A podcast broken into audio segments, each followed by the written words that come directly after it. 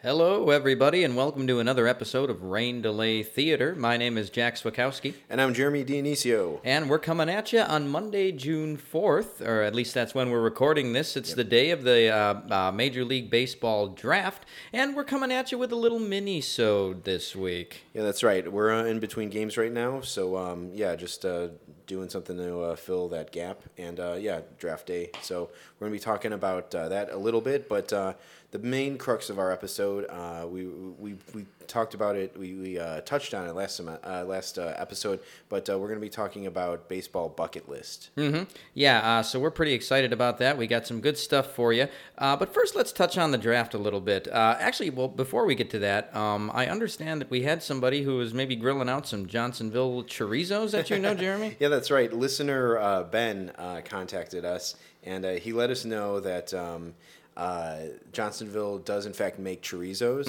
uh, chorizo sausages. Um, it still doesn't change the fact that they didn't have them in the stadium. Right. Um, so so there's that. So they need it, they they need to get them in the stadium. I was actually wondering if they started making them specifically because they got this Brewers contract and they needed a chorizo because I don't ever remember seeing a Johnsonville chorizo before. Uh, listener Ben contacted us. Yeah, well, I, I will be interested to hear uh, Ben's feedback on uh, the chorizo and if he liked it. Uh, and I mean, I know Jeremy, you said you liked your brat, so uh, Yeah. who knows? Maybe Johnsonville is uh, doing some good things. Yeah, I mean, I, I'm a fan of the better cheddars. Like, it's kind of like a, it's kind of like a lowbrow sausage, like because there's there's cheese injected into it, but uh, it's pretty good. I like, uh, you know, for a quick for a quick uh, sausage. Um, but uh, yeah, he's he's I think he's grilling them right now. He said so. Um, we'll uh, we'll we'll touch base with him and uh, and get a review. Well, uh, there was some exciting news in the Wisconsin amateur baseball front. Jared uh, was drafted by the Mets, uh, number six overall, which is the highest any uh, high school player has ever been taken from Wisconsin. Yeah, they were making a big deal about that. The, the fact that he was from Wisconsin. Yeah, that's and that that's cool. Um, I think the uh, the previous high was a guy got taken number eleven by the uh, Minnesota Twins back in 1979. But uh, so oddly enough, so first of all, uh, you know, it'll be interesting to follow Kelenic and see if he, uh, you know, see see where he goes, what he does. Uh, there's you know not a lot of high draft picks from Wisconsin because you can't play baseball year round in Wisconsin, so that's not where a lot of the really hot prospects come from. Yeah, exactly. Um, I know that uh, you know his family owns a sports complex, so he was probably able to play year round there. But uh, the interesting thing is, so I was reading an article about this guy in the Milwaukee Journal Sentinel, Okay. and uh, so they listed all of the uh, previous first round draft picks from Wisconsin, and there had not been many. But there was one player who was drafted in 1970 uh, from Nathan Hale High School in West Allis, Wisconsin, which is where my dad and mom went to high school and met. Really Uh, interesting. unless unless I'm mistaken about that. So he, uh, this guy, grad, his name was Gary Polczynski. He was drafted by the Cincinnati Reds, 15th overall in 1970. Now, if you were drafted by the Reds in 1970, that's no joke. The Reds won 102 games in 1970, and this guy was their first round draft pick Yeah. in that year. Um, so he graduated in 1970. Uh, my dad was born in 53, which would probably put him at about 1971 for Right. graduating. So these guys must have gone to high school together. I mean, it, unless I'm mistaken about where my dad went to high school, they must have gone to high school together. So in all the years interesting. I've talked about baseball with my dad, he's never mentioned that he went to high school with a first round draft pick. So interesting. I'm gonna I'm gonna see him on Thursday, and I'm gonna I'm gonna bring that up to him and see you know whether I was just mistaken about where he went to high school, or you know if he went to high school with this guy. Uh, uh, so I'll get you the update for that on the next podcast. Yeah. Uh, so follow that closely. I did look up this guy on Baseball Reference. Uh, he played about four years in the minor leagues. I think 73 or 74 was his last year. He hit 193 for his minor league career. So the guy just he got up there. I think he was a shortstop, second baseman, kind of a middle infielder. Yeah. He got to the minor leagues and he just didn't hit at all. Maybe he was just in it to get like the autographs from like you know the Big Red Machine. Like he's, he he passed the ball around, got Rose, Morgan, uh, you know George Foster, and then he was like out. Yeah, bench. Um, bench. yeah, yeah, and I- you know, I had wondered too. Like, you know, they probably brought him to Cincinnati and had him meet the players. At least Yeah. that's what they do now. They have him always take batting practice at the stadium or Yeah, something like exactly. that. So, uh, yeah. Uh, anyway, I Maybe will. Rose got into his head or something and like messed with him. Like, you're not you're not fit to be on this team, meet.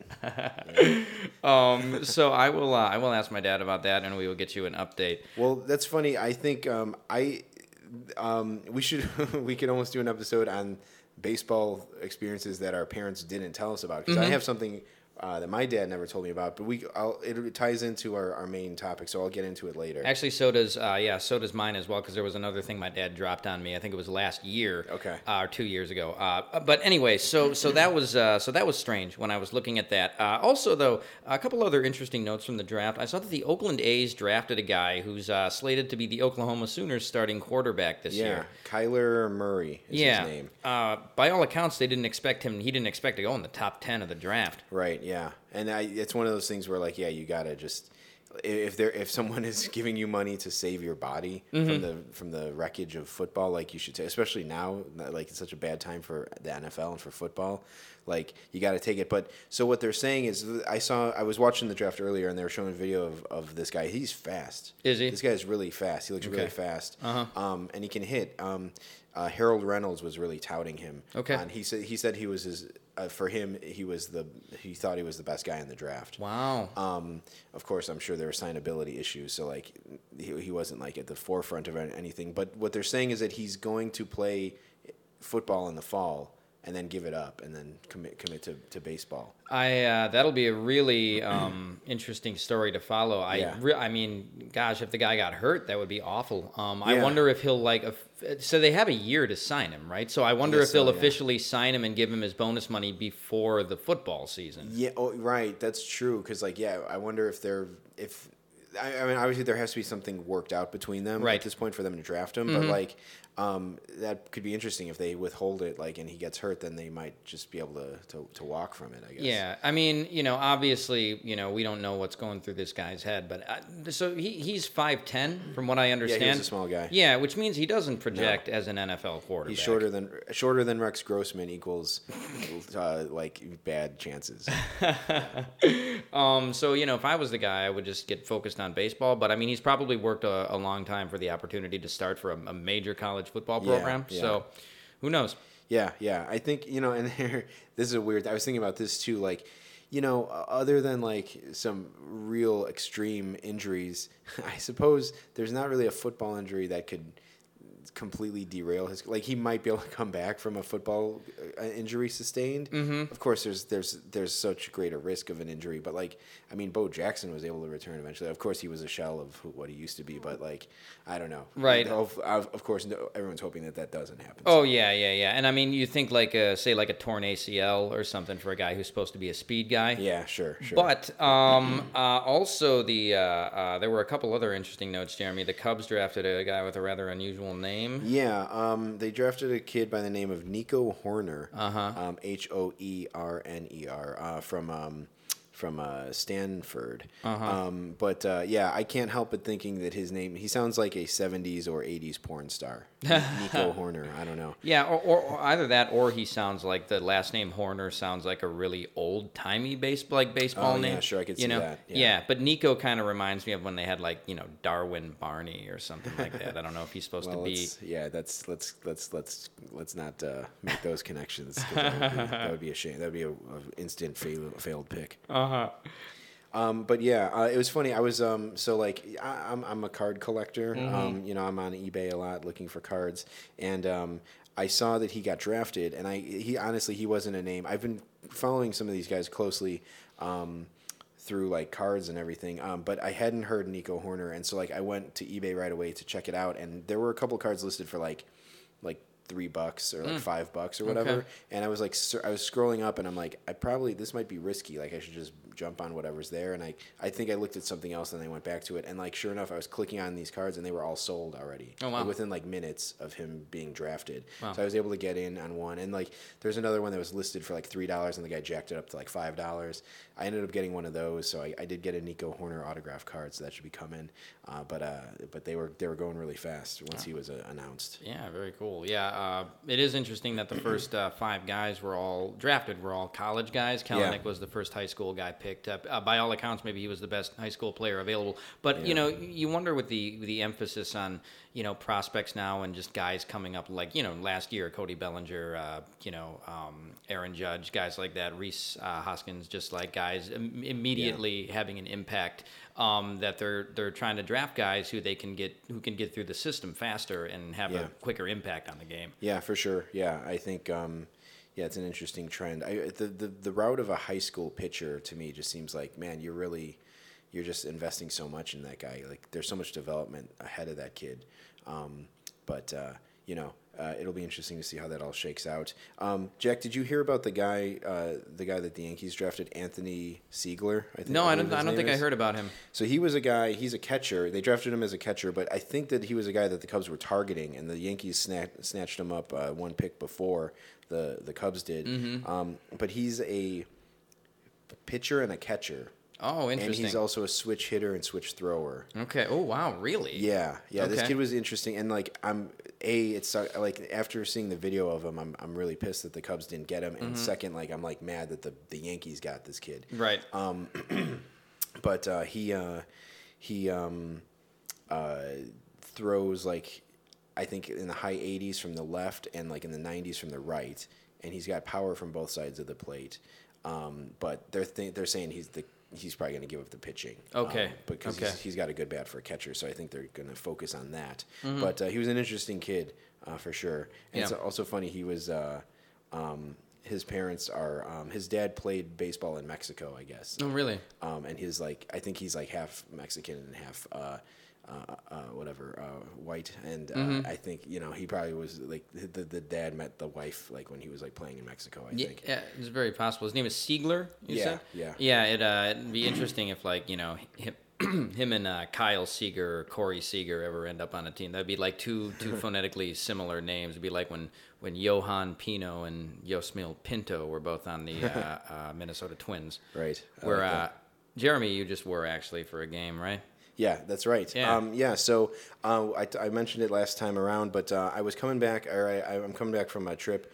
Um, I'm a little, little, under the weather too, so if, if you catch me uh, coughing or whatever, I've I've been uh, I've been a little fried from driving a lot. But we drove up to uh, me and my girlfriend drove up to uh, Minnesota this weekend, and I got I got to see Target Field. it was like number.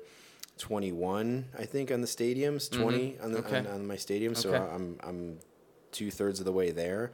I'm not counting Turner Field because I can't I can't count that one anymore. Mm-hmm. So um, and I just saw that like in 2015. But uh, yeah, Target Field was was awesome. Like it's one of, another one of those like I don't I feel like I haven't heard too much about it, uh, but I want to do some more research about the architecture of it because it was a beautiful stadium. Like it was really designed awesome. It had this really awesome open air feel.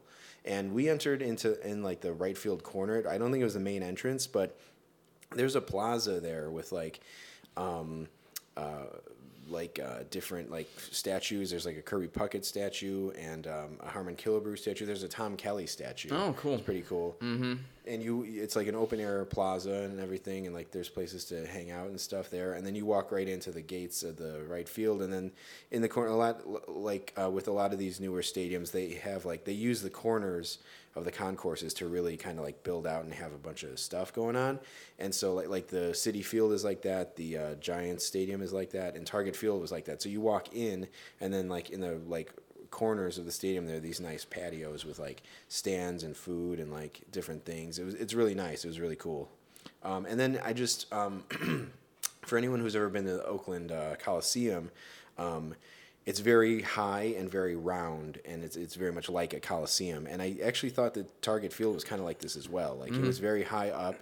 The like Cincinnati Stadium is like um, sprawling, where like all the levels are kind of behind each other. So if you're in the upper deck, you're like way back. Um, but Target Field was like right on top of each other. Yet there were no like obstructed seats like in the back of any sections like in Wrigley Field. So it was it was really cool. It was like built up high. It was really nice, and uh, yeah, I liked it a lot. Oh, very cool. Yeah, I went to a game. First of all, yeah, I've been to Oakland Coliseum too. Yeah. It was back when Jason Giambi and uh, Johnny Damon were on the A's, so okay. that might uh, age me a little bit. But I, I, also went to a game. It's interesting you said that Target Field had a really open air feel. Yeah. Um, I wonder if one of the reasons they did that was because you know they played in the Metrodome for so long, and they just wanted to give uh, you know Minnesota, the city, a change of pace. Yeah. Uh, for definitely. baseball. Um, I did. I went to a game uh, in the Metrodome uh, years and years ago when I was a kid. I think my dad took me up there a couple times. But last time we went, Ron Coomer played, and oh, uh, uh, they had a uh, they had a, a, sign like in left field that said "Coom Dogs Kids." Um, they called him the Coom Dog. Uh, yeah, so me yeah. and my dad always. Uh, will reference that. Also, I think they played the Blue Jays in that game, and I believe Mark Dalesandro played first base for the Blue Jays, which is a, a name I hadn't thought about since Well, right Yeah. now, I guess. You remember Mark Dalesandro? No, I don't. Okay, I'll, No. well, I'll have to look him up a little bit later. Yeah, that I'll- might have been during my like uh, my like uh, dark period of baseball, I guess. Right, right. Yeah, like D apostrophe Alessandro. Uh, I think it was all. There was no apostrophe. There was just. Um, it was just like D A L E S A N D R O. wow. So yeah, I yeah. don't remember that guy. Interesting. Okay. Um, Cool. So uh, we have a very special uh, uh, thing for you here. We're going to do our baseball bucket list. Yeah, yeah, just a list of things that um, you know us as uh, avid baseball fans and and uh, constant uh, uh, attendees uh, want to see, and we'll touch about some things that we have seen that would have been that we've been able to cross off our bucket list. But you know, everyone who goes to games has like who's who's really a fan like um, has like things that they want to see, and uh, yeah, we figured we'd go over a couple of ours. Yeah.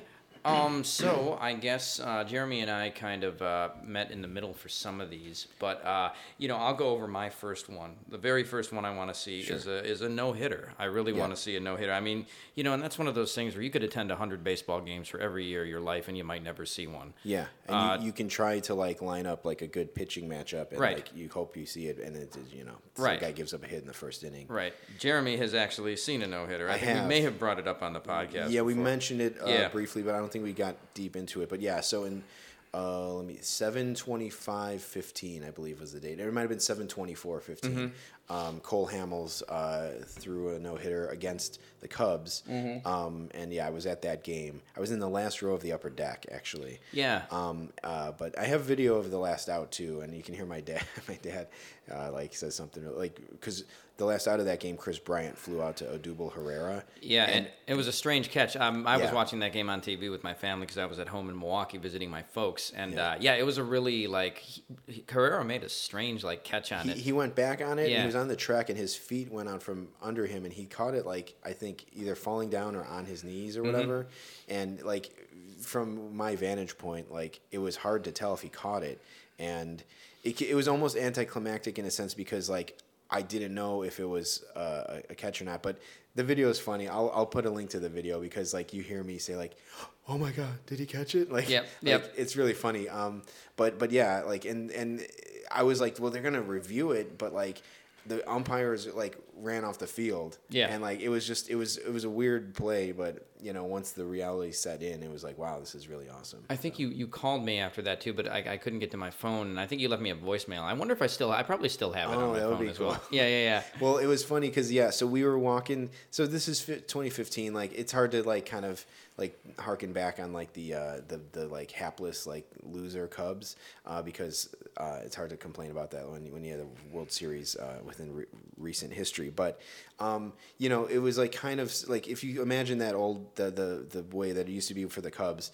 Um, these are just fans that like you know just can't handle like each each year each losing year they like kind of lose a little more of their their their minds a little bit and get a little more uh, a little more despondent we were walking back to the car and this guy was just like wandering the street he seemed just like he was wandering the streets of Wrigley Field or uh, of Wrigleyville and uh, we ran into him and he's like he, he was like walking hunched over and he he passed by us and he saw that we were wearing Cubs gear and he's like hey, hey uh, so uh, Cubs ever get a hit? And we're like nah nah no hitter. He's like oh boy.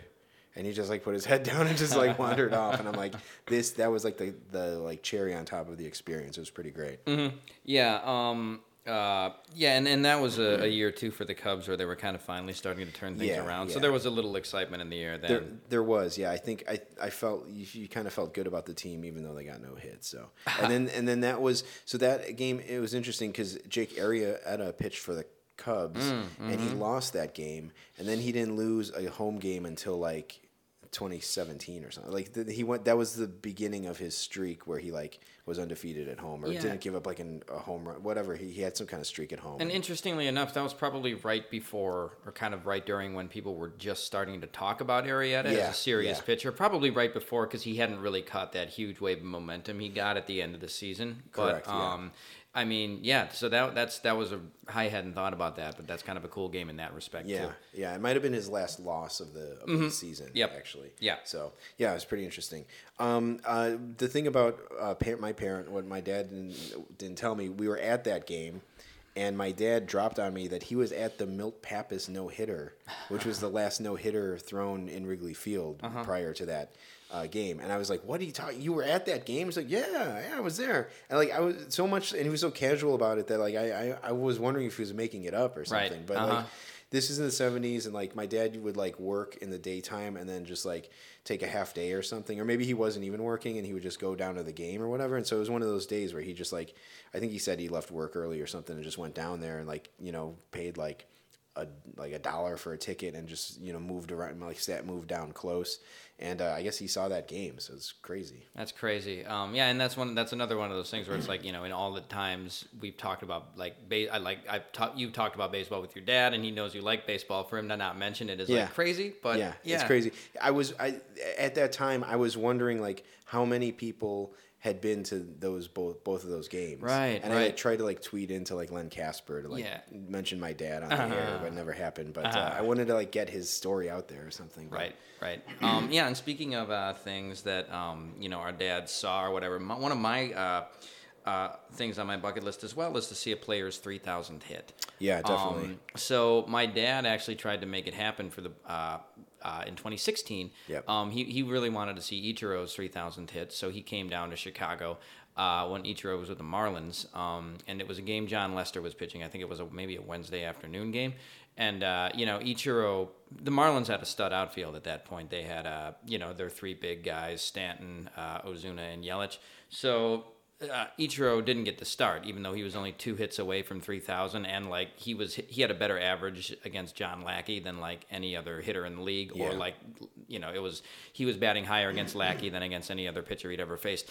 But he didn't get the start. He did get a pinch hit opportunity uh, late in the game, but he uh, he he didn't he didn't get his 3,000 hit that day, which is kind of disappointing. And so, so, and I was at the first game of that series, Mm-hmm. and, and same thing. I was like hoping that it would line up, and it, it didn't. So that was, yeah, that was. There, there are these moments where like you try to make it happen, right? So, so yeah, that yeah, we both were close to seeing Ichiro. Um, I was close to seeing Barry Bonds's um, home run. Uh, I guess it was when he tied Aaron. Mm-hmm. I guess when he was closing in on Aaron. Yeah. Um, or it might have been his 700th home run or something. I, I don't know. No, I, I think it was when he was closing in on Aaron. He wasn't like a regular starter then, and I had tickets and like I was hoping to go or whatever. I was hoping to see him, and like he didn't start that game. He came in and pinch hit and you know whatever grounded out. Yeah, um, and I uh, when when Ichiro did come up to the plate that day, though, there was this cool silence um, that fell over the ballpark. You know, everybody was kind of zoned in. I would kind of compare it to um, when we saw Bryant's debut, like that first at bat that Bryant had, where Yeah. you could do it. There were forty thousand people in the stadium, but you could have heard a pin drop. Yeah, it was kind of it was like that. Yeah, and that's not like you know that's that's not a metaphor. Like it, it was it was eerily quiet that that at bat. It was the same way um, for that last out of the no hitter. Um, there's been a couple. I've been able to experience a couple of those moments, and so yeah, it was pretty cool. Yeah. Um, my dad, however, uh, mentioned to me that he saw Robin Yount's 3,000th hit, Ah, okay. um, uh, which uh, he had never mentioned like prior to that, and he, he talked about it like it was no big deal. But he claims that the game wasn't even the sold out for the Brewers uh, Oh, well. that day, which is Yeah. kind of crazy to me because now.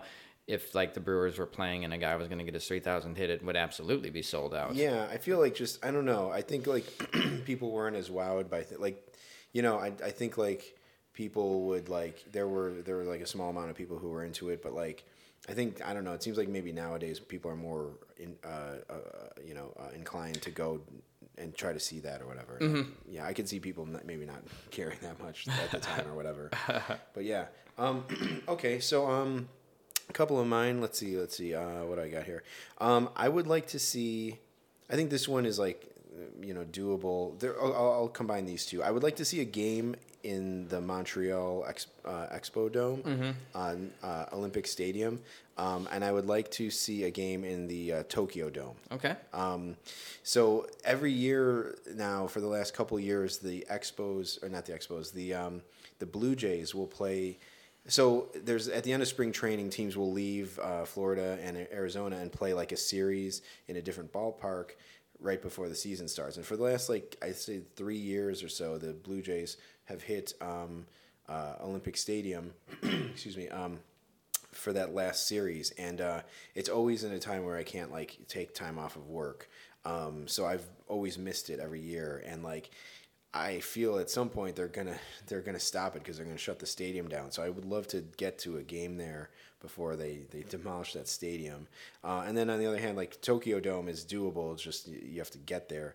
Um, but I think that would be awesome just to see like a you know a game in Tokyo Dome with those like thunder sticks and just the fan interaction and everything. I, I would love to do that at some point. Oh yeah, um, and I think what was it this year that uh, Vlad Guerrero Jr. hit the walk off? Um, yeah, yeah, yeah, that would have been awesome. Like yeah, I mean I could have been at that game. That mm-hmm. was even harder because it was like during the week. Right. Um, but. Uh, yeah, I mean, imagine being at that. That would that was like the greatest moment for uh, um, Canadian baseball since like the bat flip game. You know? so.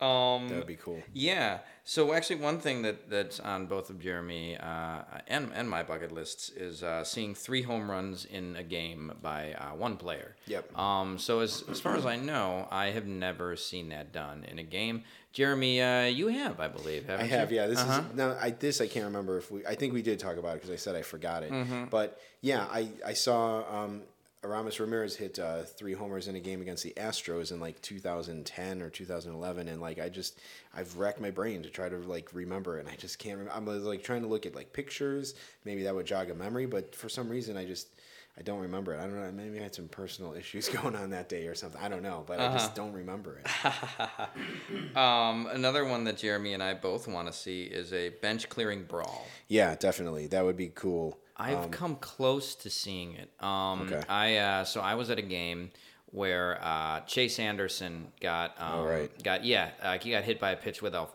uh, by Alfredo Simon of the Reds. Uh, what had happened was um, the inning before Simon tried to bunt and Anderson came inside on him and uh, the ball hit Simon.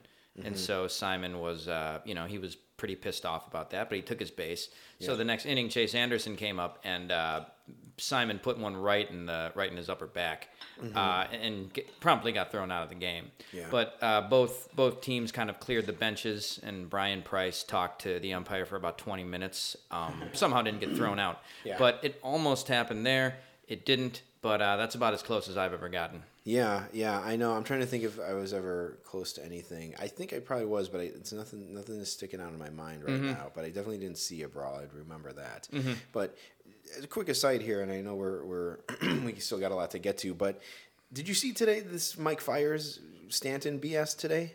No, I, I was at work all day. What happened? I don't know if you feel a connection to Mike Fiers yeah. because he was a brewer, uh-huh. but the, okay, the dude hit. He's the dude who hit Stanton yes. in the face. Yeah a couple years ago.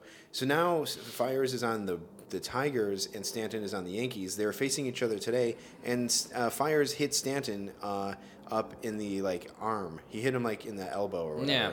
And Stanton was like pissed, and rightfully so. It's like I'm not a fan of like I don't I don't promote violence in the game. I think it's I think it's kind of barbaric and stupid. But um, even though I said I want to see a brawl, mm. but um, but uh, um, it's like if you hit a guy in the face and then you hit him again, it's like, all right, like you you need to rein it in because like you you kind of deserve something at that point. Yeah, like, especially if it was in if they hit him in the shoulder or whatever. It seems yeah. like he really came high and inside. Well, and also the way that Fiers reacted the first time. Like I don't I don't know what's wrong with that guy. Like he was like yelling back at the the Marlins bench. Like I don't know if he was like I don't know if that's just his way of defending himself. He looks like he's yelling at them, but like he was like he was actually getting like like like belligerent. And i'm like you, you just hit the guy in the face. Like yeah. you, what are you what are you doing? And so today stan was kind of like looking at him and yelled back at him and, and Fiers was doing it again. It almost looked like video of the same thing. He was like pointing at himself. He's like i i, he, I think he might have been saying like it was an accident but he looks like he's like being belligerent like when he's doing it. And so then stanton came up the next at bat and rocked a homer off uh-huh. of him. And like you know, pimped it out. Did and he? then like and then he like hit he touched home plate and he pointed at Fiers as he walked away. Oh wow. It was awesome. Nice. Well that that's cool. I'm gonna have to look at the replay of that. Um, yeah, Fiers is a friggin' clown. Though. Yeah, I wonder if there's gonna be any retaliation on the part of the Yankees. Um, yeah. Because last year wasn't it the Yankees and Tigers who got in that big dust up? Oh um, yeah. With Betances threw at uh, maybe McCann. Yeah. Uh, and hit him in the uh, head or face or something like that, or yeah, came right. real close to doing it. Um, yeah, so I mean, there definitely seems to be some bad blood between those teams. It, it's funny that that there's bad blood with those two teams. They couldn't be more polar opposites in like in like long term, like or in short term projections. Right. Yeah, the Tigers are they, they had the first pick tonight for a reason because they're bad. but um, yeah, so that's that's funny. Uh, anyway, that was a quick aside. But yeah, a brawl for sure would be cool. That's on my list. Um, another one I have on my list is to see. I, you know, I don't know. People rag on the All Star game. Um, but I've always loved it since I was a little kid. I remember like I recorded the 1988 All Star Game, and I loved the like lineup when the camera would go down the line and show each guy from each team. Just because at that point you couldn't see certain players, so it was cool mm-hmm. to see. Like I still come from a time where I where I like liked the All Star Game for the purpose of being able to see players you normally didn't get to see. Um, so I, I love the All Star Game. I would love to go to an All Star Game someday, and and in turn, and actually, I guess that I have the home run derby here too, but I would I would fold in the um, the futures game as well. Mm-hmm. Like I would love to just you know go for the whole festivities or whatever. And um, the home run derby, I you know people rag the home run derby. I was with it all along. That one year where they changed it, I think it was the year Robinson Cano won it, and they're like, this is too damn long. Uh, I was starting to be like, okay, yeah, this is this is crazy. But like now they fixed it. It's really exciting. I love the whole thing. I love the whole uh, All Star festivity. So I would love to go to that. Yeah, um, I mean, Jeremy, it is interesting you bring up the point about seeing guys you, you don't normally get to see. Um, yeah, I mean, we both kind of come from a time uh, before you know every game for every team was was on or exactly. available. Yeah. Um, you know, when when we were kids, or at least this was what I remember, it was like the three three you could watch either the Cubs the Braves, mm-hmm. or uh, the ESPN game of the week. Uh, yeah. And, you know, that was about it. Um, yeah, I um, remember the NBC game of the week, too.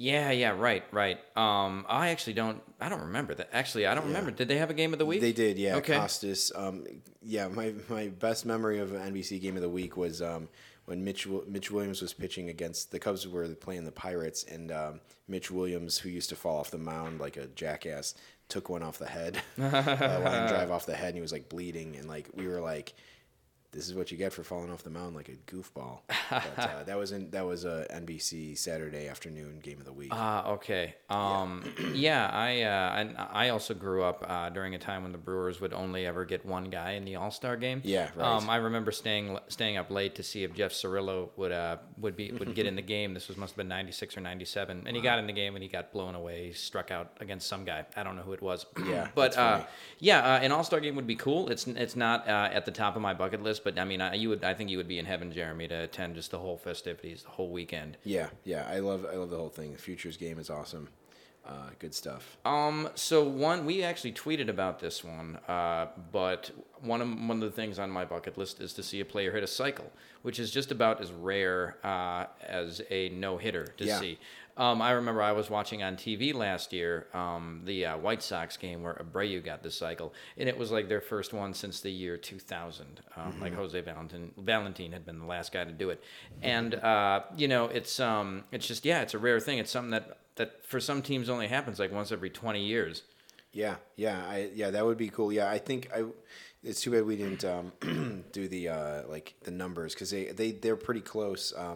I actually think is a cycle more rare than a no hitter. Mm, that's a good question. The, you know, if you go on Wikipedia, it, it actually lists all of the no hitters and all the cycles and everything. They're, I, I remember looking it up recently, and the, the numbers are pretty close it's pretty rare.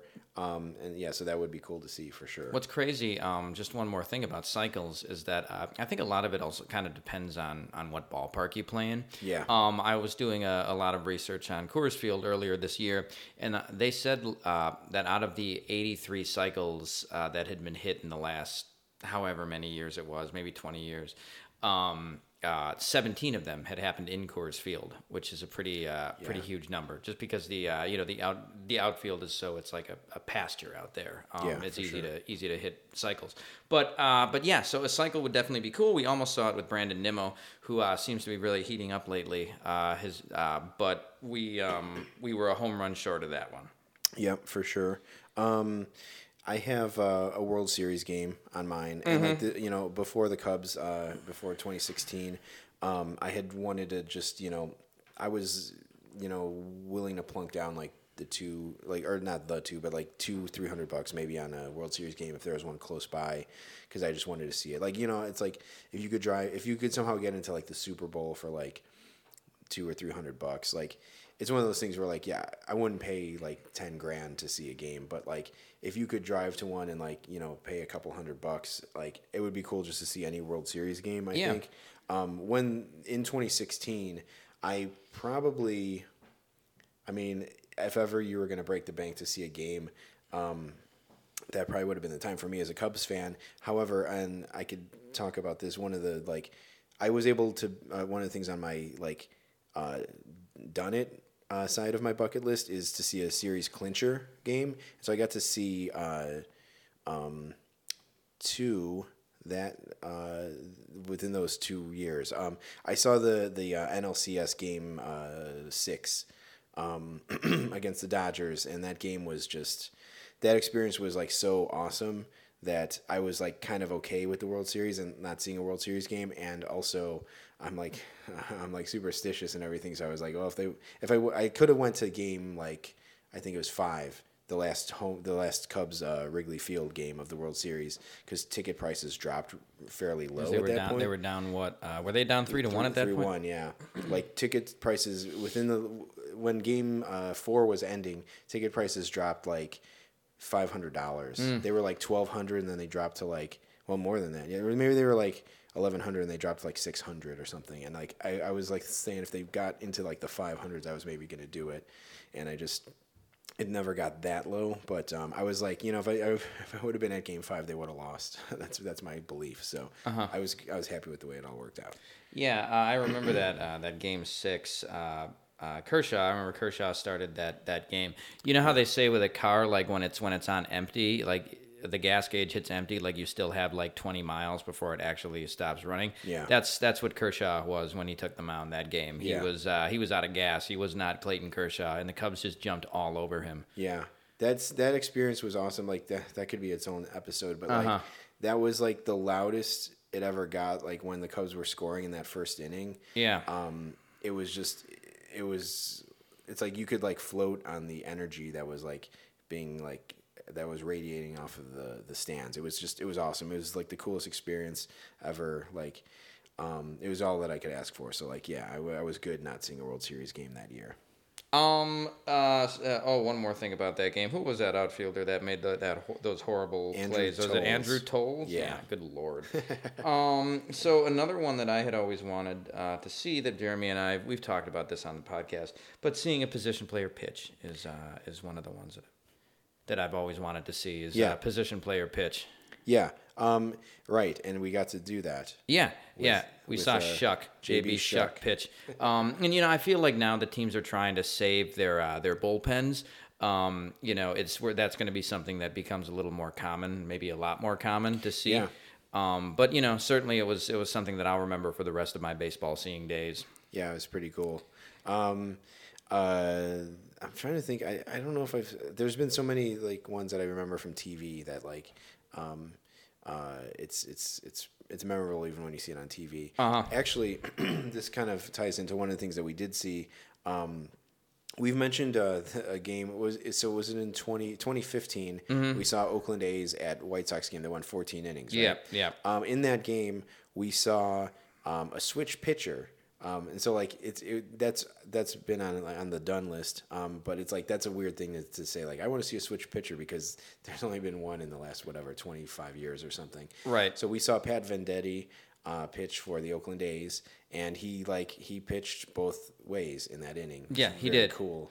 Um, and you know, you, asked you you might ask the question about Pat Venditte is does it look weird when he switches up? Not really. You don't really notice it that much. No, yeah, we were we were we were like our eyes were glued to him, so we saw when he like switched the the mitt or whatever. But it happened so fast. It's just like it's like when a pitcher like gives up a hit and then walks to the back of the mound, maybe get some rosin or whatever. He just walked to like he like took a step off, switched the glove, and just was back in on the rubber. Yeah, it was like watching Jim Abbott pitch because Jim Abbott pitched a year or two with the Brewers, and I, I uh, you know, I, I went to games where he pitched. Uh, do you remember Jim Abbott, Yeah. Jeremy? Yeah. So it was it was kind of the same thing where it was just uh, the movement is so fast that it's uh, you know it's not a very big deal. I would like to put that glove on though. Um, Yeah, because you got a glove specially made for him. It'd be Yeah. uh, weird to wear. It would be cool. Um, but uh, so the day after that game, I, I don't know if you remember this, but the Sox got blown out that game, and Alexei Ramirez pitched. Oh, And did I he? remember watching that on TV. Oh wow. But um, yeah, so he pitched the day after we were at that game. Okay, that's cool. Um, but yeah, so a switch pitcher. That's that's a check. And then of course this one, like, um, well, I, I don't think you have this one, but you know, I think of any fan, like the number one list, the kind of most obvious one is like to catch a home run ball or to catch a foul ball, preferably a home run. Oh, ball. you know, I had meant to add that uh, onto my bucket list because when I was thinking, but yeah, I would love to catch a, a foul ball I, uh, or a home run ball. Would Yeah. be yeah, it, hard, and that, you know that's another one of those things where you kind of have to be right place, right time. Yeah, for sure. There's so many factors because, like, okay, you don't want to, you want to catch it on a fly. If you caught it on a bounce, like, there's that's very cool as well. But like, there's like levels to it. Like catching it on the fly, catching a home run on the fly is number one. Catching a home run like on the ricochet is like number two. Catching a foul ball on the fly is like number three. And then like you know at some point it's like, okay, uh, player throws you the ball. Um, and then it's like coach throws you the ball. Right, you know? right, yeah, that's like the third tier. yeah, exactly. So there's there's levels to this thing. Um, but uh, have you ever been close, or have you? So my dad, my dad caught one at the. I think we mentioned this at the Rays game. Yeah. Uh, that was, I would say, the closest I've ever, Okay. I've personally ever gotten was when my dad got one. Okay. Um, have you been I, close? I have two close calls. They Yeah. were both at uh, uh, um, U.S. Cellular, and they were both in the same seats. They were. I was sitting in like my company seats. Like we got seats from uh, from from my from my company, um, and. Um, they were right um, underneath the press box. So they were in like the last row behind home plate, and like the press box was right above you. So if a guy hit the ball back foul and it hit the press box, it would come straight down like at you. And um, so I was with a friend of mine. Uh, I was with, with some guys, uh, uh, friends of mine, and um, one came down and it, it hit the thing, it hit the box and it went straight down and it and it landed. I didn't go for it because like I was with friends, so I was like I wasn't gonna like wrestle my friend for the ball, you know. And it ended up like like I don't. He didn't have the the killer instinct, I guess. It ended up like landing and hitting him like in the neck or something. oh, man. And it's because he didn't make a play on it. And, Uh-huh. I was so right. I would have made a play on it. I would have like dove over to, to catch it and like. And then it ended up like ricocheting off, and the people down the road got it. Uh, another time, I was uh, at a game. I got four tickets, and I brought uh, this girl that I was like seeing, and her sister and her sister's boyfriend and uh, we got the uh, the nachos, the like big nachos or whatever, and you know she got them, or I got them for her, or whatever, and she was eating them, and then she was like done with them, so she gave me the rest, and so I had it in my hand, and those things like the thing weighs like two pounds or mm-hmm. whatever, and so I had it in my hand, and the ball came back at us, and it hit an empty chair next to me, and then r- rattled around, and it like it hit, it might actually hit a, a chair. Yeah, it hit it hit a chair down the row from us and like rattled behind us, and it like actually hit her. It ricocheted and hit her and hit her in the back, and like so the people in the row behind us had a better shot at getting it. But I had these stupid nachos in my hand, and I couldn't like I couldn't move. Like I had limited mobility, so I I took my hand and I was like trying to swat at it, but Yeah. I had like limited mobility, and Uh-huh. I just didn't get it. So. Well, that's always the risk. Uh, you mentioned, you know, your buddy got hit in the, the neck or whatever. Um, and, uh, you know, like, do you try to make a play on a ball that's kind of a screamer? Because if you Yeah. don't, if, I mean, if you don't get it, you're going to kind of get injured, and someone Yeah. else is just going to pick up the ball and they're not going to give it to you. No, exactly. I, I like to think that I would know what to do. Like I, I like to think like if the ball is coming at me, I would like put my hands uh, and I would like wrap it up and then like move my hands back with the ball. Mm-hmm. Like I have this whole thing planned out in my head, but of course it's like you think of this and then when it comes at you, you're like ah, and you just, Yeah. like jump under a seat or something. One thing I remember about that Twins game that I, I went to um, is that uh, a, a guy caught a foul ball and like he, he made a nice catch on it and people applauded it or whatever. But then he ran down like a couple rows Yeah. and he gave it to uh, some kid. Yeah, that's And- the other thing. Yeah, and I was like, you know, I, that guy can't be that much of a baseball fan because it's like he doesn't know what he was just giving away. I mean, it's or, or also it's like, would I be a good a good enough person to give a foul ball to a kid? Hell no. let's get into this really quick because okay, that's the that's another thing is like you talk about like cir- cir- circumstances being right when you catch a ball. Like you you also have to not be next to a kid. Right. uh, or else people are going to rag on you. Yeah. Here's the thing: Uh, would I give the ball to a little kid? My answer is absolutely not, and I'll tell you why. Because I never got a foul ball when I was a kid, and I think I turned out okay. I turned out, Uh-huh. you know, I'm okay, I'm an okay guy. If you give a foul ball to a kid at like six or seven years old, they're going to be a jerk. Yeah. the rest of their life Sure. because they're not Yeah. going to appreciate like the um the, the you know the striving for a, for a ball. Mm. So like I think I'm doing that kid a favor and I'm getting a ball in in the in, in return. And so like yeah, I would not give a ball to a kid. What I would do I've again, I've imagined this scenario and if if it happened and like people were like give it to a kid, I would just leave. I would leave the game because I'd rather miss the end of it and have the ball than like have to like live with the the whatever the the uh, chiding from from people. So I would leave. That's what that's what I would do. Okay, yeah. I mean, and I guess the other side of that is that if you know if you take a, a ball from a kid or, or you take a ball that a kid could have gotten, Yeah. I mean, heck, just look at my T-shirt toss story from last week. I mean, you know, that's something that that kid is going to remember for the rest of his life. That's true. But hey, you know, you're going to have that ball for the rest of your life Yeah. too. So Actually, you know this this uh, brings up this brings up a memory. When I was in Atlanta, actually, I was walking around during batting practice, and I think Mallex Smith, who was on the Braves at the time, hit a homer during BP. And I was like a row behind me, and I ran to grab it, and actually got my hand on the ball. But there was like a, a girl um, who was not a little girl; she was like in her 20s or something. She we like touched the ball at the same time. Mm-hmm. Yeah. And I could have I could have yanked it out of her hand, Uh-huh. but I didn't. Sure. And I let her just take it. And I was like I'm not happy, but I also don't have to like live with like ri ripping a ball out of someone else's hand. Sure. Now- male or female. now this was a this was a BP uh, ball. So if it had been in Yeah. play, like actual gameplay, who knows what would have happened? Yeah, I might have had to leave, even though I tra- traveled, you know, whatever, 500 uh, miles to see the game. Um, I might have had to leave early, but yeah. So, so yeah, near near misses, close calls, uh, home run balls. You know, one thing that'll be the title of this Yeah, of this yeah. podcast.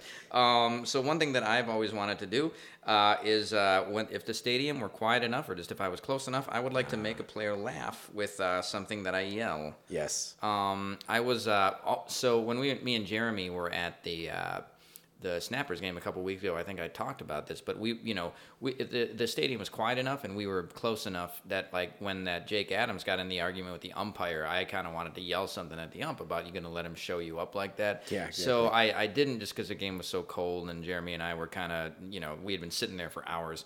But um, yeah, uh, that that's one thing I've always wanted to do is uh, you know not not yell something malicious or something that's going to hurt somebody's feelings, but just something that'll kind of like uh, you know catch their attention, maybe uh, maybe make them laugh a little bit. Um, yeah, well, that's yeah, that's interesting that you say that. Um, there was a time, I, I, and I agree, that would have been a minor league game is a great place to to get through to a player for sure because it's so quiet. But it's almost like too quiet.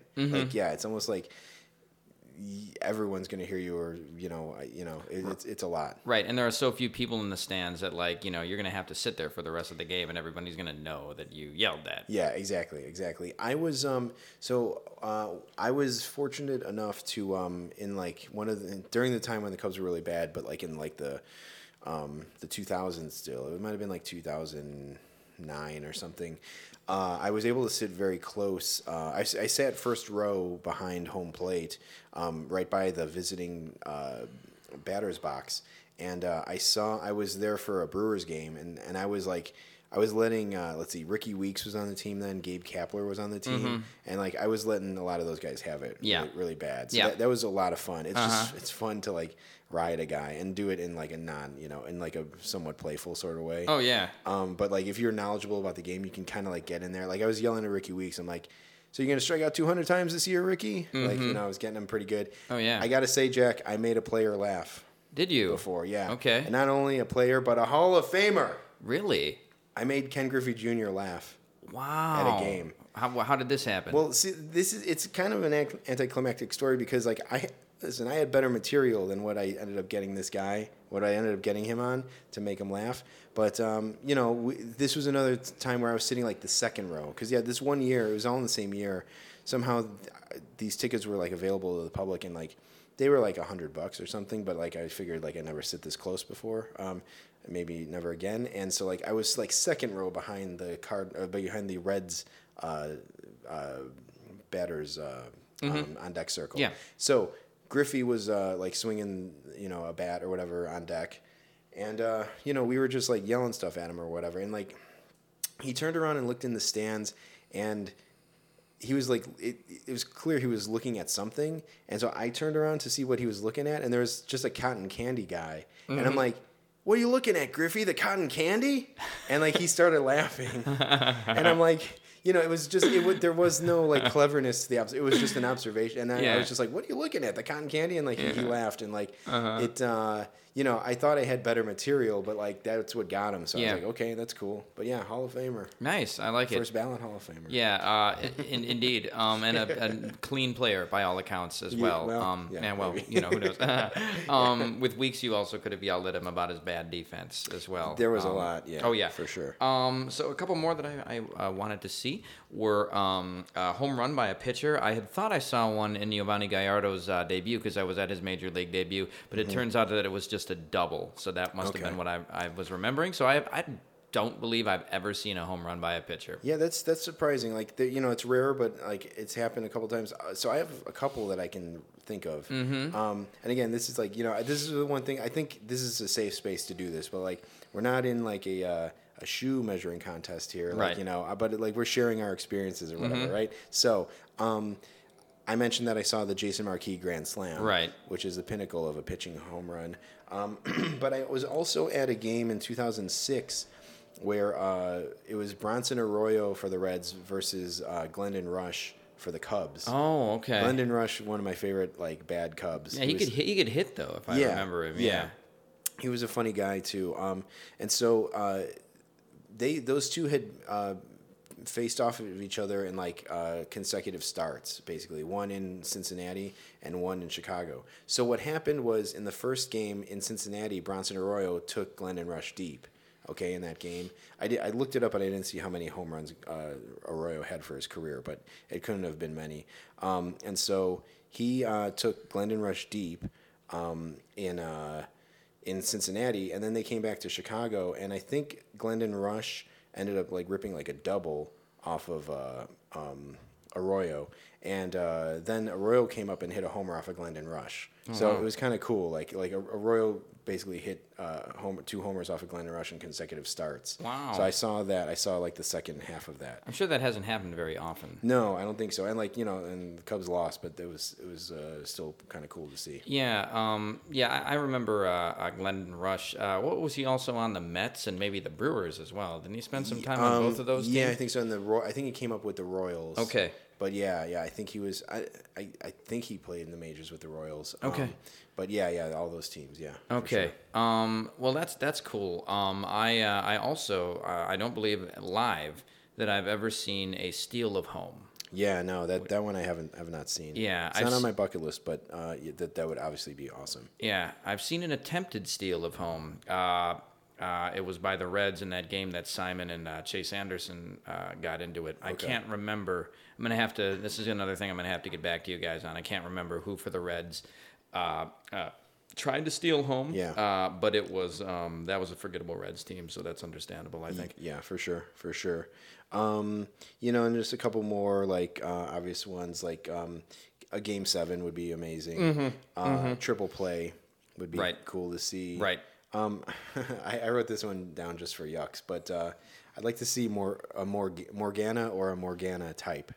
do, do you know? Do you have any idea who Morgana is? Uh, you'll have to elaborate on that one. Morgana was a woman who would run out on the field in like the 70s and 80s who had like uh, an ample bust line Okay, uh-huh. and like a and she she was just like this like serial like runner on the field person. Yeah. And she was like so she was like a babe like in the 70s or 80s terms with like this like tight t-shirt and like ample bosom. Okay, uh-huh. and she would run on the field. So she would run from Yeah. like the short like shallow left field. Like she would jump like from the stands onto the field and just run out and like kiss the pitcher. Really? Yeah, you got to look this up. I mean, this is the thing that happened. I've happened. never seen. I've never heard of this. there This was is amazing. There's a like, and she was like known around the league, and like she could just pop up at any time. Wow. And like I don't know if she did it like to like players based on their talent or based on their looks, but there was a classic one where she ran out to like Nolan Ryan. Yeah. Nolan Ryan was on the. Uh, I can't remember if he was on the Astros or the or the Rangers at this point, but like he saw her coming and he just like put his arms out and like you know he's like come here baby or something. And, Yeah. like she gave him like a, a kiss and a hug or whatever. Oh, But she would like just run out and like kiss the pitcher and then run and like they take her off, but they wouldn't tackle her. Yeah, she so was like not prosecuted to the fullest extent of no, the law. No, I don't think so. Uh-huh. So like, um, you know, in these post 9/11 days, this it would not happen. But um, you know, I could imagine like if we were doing this podcast like whatever, like 30 years ago or something, we'd be like, oh yeah, it'd be great to see Morgana at a Uh-huh. Yeah, game. yeah, and so this was uh, she would go to different cities. Yeah, she would just pop up like randomly. I don't know if she had like certain guys that she like you know was into or whatever Yeah. but like and this is a kind of a weird thing to explain to like uh you know a seven year old boy like, Right. what what the deal is but like Yeah. yeah she would just show up randomly like I'll, i'm sure there's tons of video Yes. online so Oh, we'll, yeah. we'll post it but Sure, absolutely. Yeah. Um, uh, interesting, and, and good thing that Nolan Ryan didn't give her the uh, uh, Robin Ventura treatment. yeah no noogies um, man noogies. uh, so I think that about uh, does it for my bucket list, Jeremy. And triple play is a good call too. I, Yeah, uh, I didn't put that one on there. Okay. Uh, but um, were there any others on yours? In, in mine, yeah, a Brewers World Series game uh, at Miller Park would, would have been mine uh, Yeah. on mine as well. Yeah, for uh, sure. But yeah, uh, I, I don't have anything more on okay. my list, but I have a couple of things that I have seen that would have been on my list. Okay. So we can run those down Yeah, really quick. Uh, yeah. this is Jeremy's brag corner, I guess. but, um, uh, a home run on first pitch scene in the majors. Okay. I saw that with Willson Contreras in 2016. okay. Right, yeah. Um, the very first pitch, not even the first at bat, but the very first pitch he saw, he hit a homer. Wow. So that was very cool to see. Yeah. Um, I saw a 500 foot plus home run. Uh, that would have been on my list. Uh, Sammy Sosa hit one on my birthday in like 2004, I believe. Wow, okay. Now this is something that like has stood with me um, for like since then. But like you can't find video of it anywhere. Like you Google like longest home runs ever hit. It was 524 feet, if I remember Wow. correctly. That's a bomb. Yeah, and it landed on Kenmore Avenue. Now, if you look up like Kenmore Avenue and Cubs and Ball Hawks and stuff, like there were guys in the '70s who used to camp out, and like they say that Dave Kingman hit the longest homer in Wrigley, and it went like three houses down. Um, so it went completely over Waveland. It went over Waveland onto that side street, and like people like they marked it with like an X where it landed and stuff. But I tell you, the Sosa homer had to have been within like 10, 15 feet of whatever Kingman's was. Yeah. and it was it was the craziest thing I ever saw. Obviously, it's tainted by the steroids. Mm-hmm. Um, but even still, like I, that's one thing where it's like it was so amazing to see live that. I, steroids be damned. It was just cool to see. Sure. This ball went so far. It was like a sweltering night. Uh, June twenty fourth, two thousand four, I believe, is when it was. Like, I would love to just see video of this. I just want to see video of it because I want to see how it looked on TV. But it just, I, I was sitting on the down the right field line in the bleach or in the upper deck, so I had a great angle on it, and it just, I saw the the line of it go out, and it was like the coolest thing. It was one of the the coolest things I've ever seen in baseball for Wow, sure. So very cool. Five hundred foot plus homer, um, inside the park homer. Oh, that was another one I was going to Yeah. add on there. I've, so I've never seen an inside the park home run. So that I was I put it on my list, and I'm like, wait, I saw one. Yeah. I saw one in minor league. I saw one at the Kane County Cougars. Oh, cool. So I'll count it. It's not professional. Like the guy probably who like it went by in the outfield probably isn't playing anymore. but uh, Jacob Hannemann was a player on the uh, Kane County Cougars when they were a Cubs affiliate. It was actually um, in Kyle Schwarber's first game in A ball um, with uh, the Kane County Cougars. Uh, I went out there to see the game, and they had a guy Jacob Hannemann who ended up getting a cup uh, in the majors uh, with the uh, Seattle Mariners, I believe. Okay. Um, and I think he's still playing. I think he's he might even be in the Cubs. He went he left the Cubs system and came back to the Cubs system, but I think he's still playing. But he hit a two run inside the park homer, um, so that was pretty cool to see uh, in person. And then. um, I think the coolest thing that I've seen that like I didn't know was a thing until years later uh, was I saw an immaculate inning. right. So an immaculate inning is when a pitcher strikes out the side on nine pitches. Um, and so I was. Uh, this was one of the, my first like travels to see a game. I went to. Uh, I, I did a road trip with my friend, and we hit uh, Yankee Stadium and Fenway on the same trip. So this is 2002. Um, I saw Pedro Martinez throw a immaculate inning in the top of the first um, against the Seattle Mariners, and the three batters he faced in that inning were Ichiro, uh, Mark McLemore, and Ruben Sierra. Wow. So Ruben I- Sierra. Wow. Yeah, a yeah, from totally. the past. Yeah. So I think like not only is that cool, it was cool that it was Pedro, but it was also cool that Ichiro was one of those guys because Uh-huh. like Ichiro at that point was like, you know, probably he probably hit like 320, 330 Yeah. that yeah. season. And he's know? a tough guy to strike out. Yeah, for sure, especially on three pitches. Mm-hmm. So, so yeah, he, he struck out like um, uh, the side on nine pitches, all strikes.